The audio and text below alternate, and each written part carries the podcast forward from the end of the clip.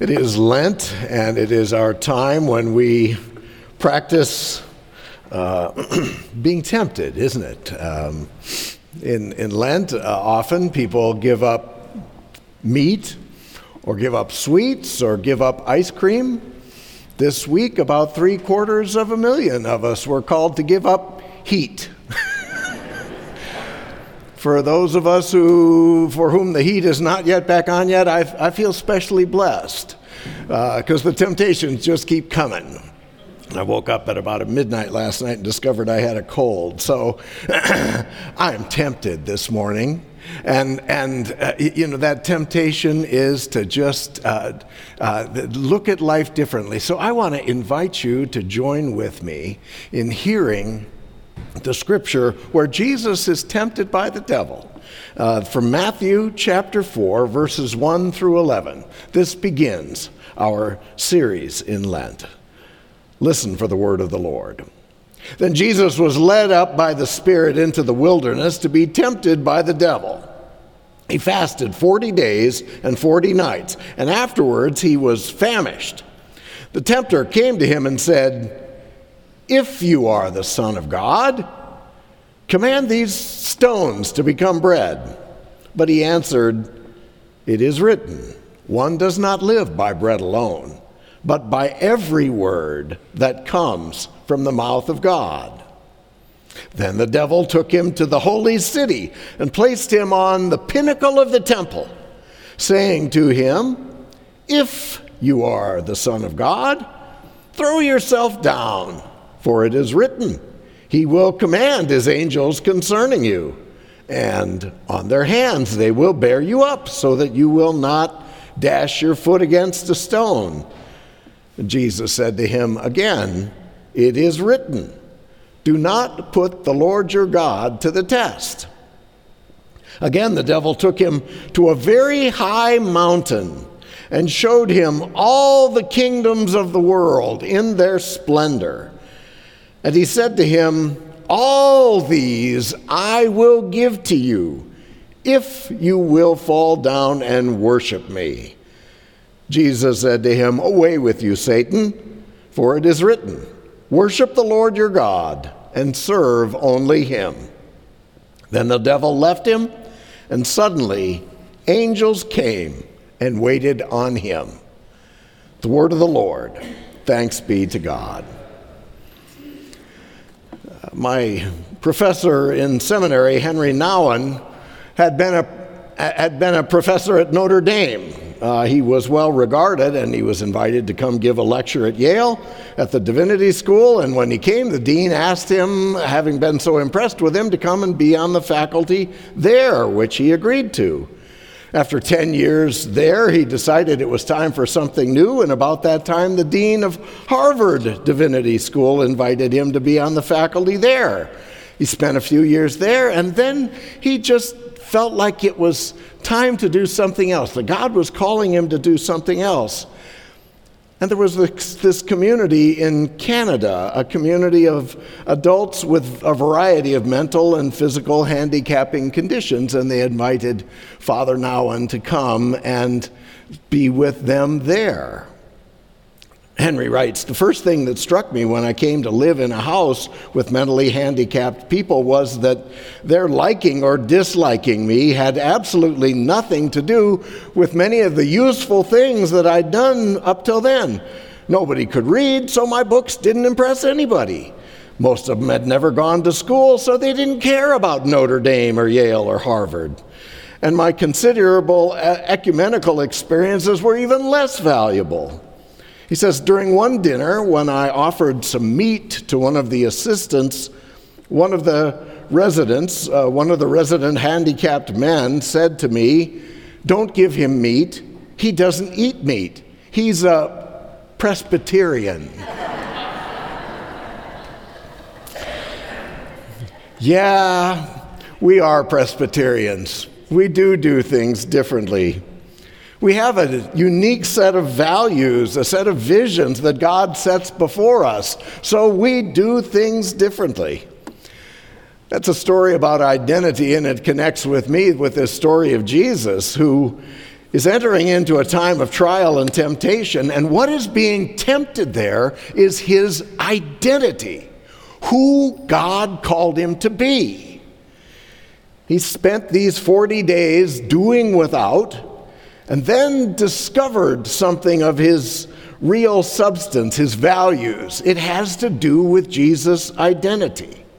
Now, the devil here, as you read in your scripture, is not capitalized because we are not Star Wars. We don't believe in the force, the good force and the bad force. This is just a spirit that arises sometimes, a devilish spirit that sometimes tempts us to be someone who we are not called by God to be. And so you hear it in the words of the devil if you are the Son of God. In other words, he's implanting a sense of doubt in his mind, uh, a, a, sense of, of who he is. If you are the Son of God, command these stones to turn to bread. Well, I want you to think about that for a minute. What if Jesus had turned the stones into bread? What difference would that have made? Well, what would have happened is probably about six hours later, he would have needed to turn more stones into bread. And six hours after that, turn more stones to bread. And he would have taken up his whole life turning stones into bread.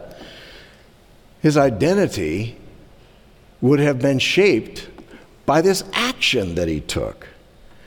A test of identity creates a sense of self doubt. The devil does this to manipulate him, to have him be something other than who God called him to be. It's not a frontal assault here, this is a side door assault. Tom Long writes that the devil is attempting to beguile Jesus into making the nature of his work too small and to make the nature of his recipients too few. It was only he who would receive this bread, not the thousands. The devil says, Don't pour yourself out for all people. Think of yourself. Now, we know bread's not a bad thing, it's just not the only thing.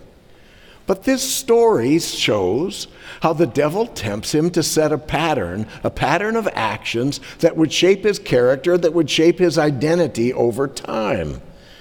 Jesus' ministry is called to, by God to be as, as vast as the heavens, as deep as the ocean. And the devil holds out a thimble and says, Isn't just filling this enough? The devil's challenge is based on one word, but the faithful don't live by one word. We live by every word that God gives to us. By every word. Therefore, we have this whole host of things which we engage in because that's who we are. That's our identity as Christians. To live by every word that comes from the mouth of God. Think about the temptation of Jesus, but think about the temptation that the church has along the same line when it risks losing sight of the height and depth and breadth of its calling by God. The temptation is that we narrow and reduce that call that God has given to us. God, who speaks many words, not just one, seeks to feed the hungers and the needs of the whole world. And the church needs to not allow the devil to diminish or deny the hunger that people have in the world and our ability to meet those needs. The devil doesn't set the terms of the diet of the world. God intends this lavish banquet that, that can be given to us and all the world if we pay attention to who we are based on the call of Christ, the call to be who we are. Now, we hear a lot. Well, every little bit helps. Yes, every little bit helps, but that's not necessarily what we are called to do. There's a big difference between the woman who gives two pennies as an example of great faith because that's all she had, as opposed to if we were to give two pennies, which is not all we have. We have so much more. God calls us not to do what the devil wants us to do, which is to narrow, restrict, and reduce what we are willing to do when God empowers us to do so much. To whom much is given, much is required. The churches were key in stopping slavery in the United States. And they found many ways to stand against it. The churches were key in changing laws and culture in favor of civil rights, and they found many ways to embody that call of Christ because racism is a sin. The churches were key in stopping apartheid in South Africa. It was a world shaping thing. What vision do we have today that reflects the height and depth and breadth that God calls us to engage in? Are we following that grander vision, or are we listening to the devil who just wants us to do a thimbleful? The mantra of the devil expect, expect less. Jesus counters the devil by quoting scripture. You see it in the second scripture passage where the devil recognizes, after Jesus has quoted scripture in the first, uh, in the first temptation, then the devil quotes scripture um, but, but notice what he's doing. The devil's not trusting in God, uh, not trusting in God. He's, he's trying to manipulate what God would do to reverse his relationship with God and to say, uh, to say that, that he is in charge. And in essence, by tempting God, you turn God into a servant. That third temptation, the false worship, is one that intrigues me. The promise uh, that, that Jesus can have all the kingdoms of the world if he will simply fall down and worship the devil. You can have it all. It's so easy, the devil says. The world sold its soul to achievement, and the devil tempts us to abbreviate the story, to cut out the painful parts, to bypass the suffering. Take the road more traveled, not the road less traveled. Forget sacrificial love. Forget that costly grace. Forget the cost of discipleship. Forget the cross, Jesus. Just fall down and worship Satan. Take the easy way out. But remember, when Peter tried to do this, Jesus ended up calling him Satan that every time we play the role of tempter, lured by the illusion of a shortcut, a bypass around the cross, then we deny the identity of Christ and we deny our identity as Christians. The devil was counting on Jesus to have a failure of nerve, to take the easy way out. So, this passage is all about identity, answering the question who are you? Jesus has to answer that question. The devil wants to tell him who he is, to manipulate him, to set up the, to set up the question so that it would seem reasonable and rational to do what the devil wants him to do. But Jesus responds in terms of how God wants him to live. Christ sacrificed himself to show us a way of living, not around the difficult parts, but through them the way of sacrificial love. We are the people, in the name of Christ, who are willing to make great sacrifices sacrifices of our time, our efforts, our, our reputation, our finances so that others might live and flourish and experience the fullness of life that God intends. I'm intrigued by this passage. I come back to it again and again because the devil sounds so reasonable. I mean, he really sounds like a reasonable guy. But then you look again and you say, wait a minute, the devil seems to have an unreasonable faith in being reasonable because he's countering what Jesus is called to be. And he's counting on Jesus having a failure of nerve. When Jesus shows who he is, by being rooted in the presence of God, rooted in the scripture, rooted to the core of his being, no matter how difficult the situation is, he knows who he is and he responds out of that identity of God's Son. Then the devil has no power over him. Lent is our time to help us rediscover our true identity, to reclaim that sense of self that God alone can give. You see, the devil wants us to do far less than God wants us to do. The devil wants us to be convinced that the suffering's not worth it, that it'll be too much trouble, too much sacrifice. The devil wants us to think that he knows better than God. Lent is our time to recognize the temptations of the world, that the devil is not just a, a person. Devil is a spirit that can arise in all sorts of times and places.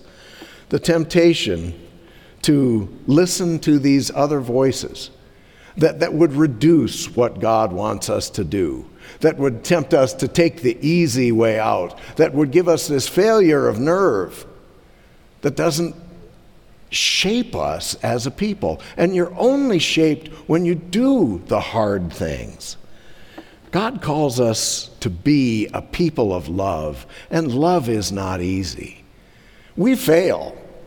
We fail. That's part of what we uh, practice saying every, every week. Um, but but, but it, it's, it's the failing and trying again failing and trying again, failing and trying again, that, that shapes the strength of our spine, the strength of our, our character to be those kind of people. God sets before Jesus this adventure that is going to change the world. And God sets that adventure before us.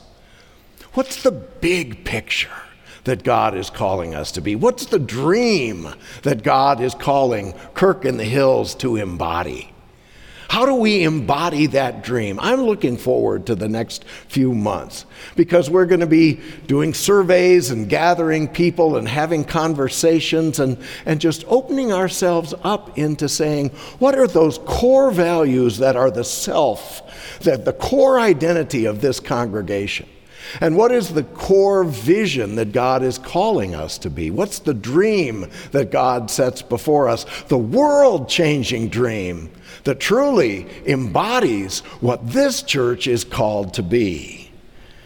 God sets before us an adventure to be the people God calls us to be, to do it the hard way, the way that leads to growth growth as individuals, growth as a community. It's only by that hard path that we walk the path of maturity, of spiritual maturity, that truly shapes us deeply and profoundly into being all that we can call to be.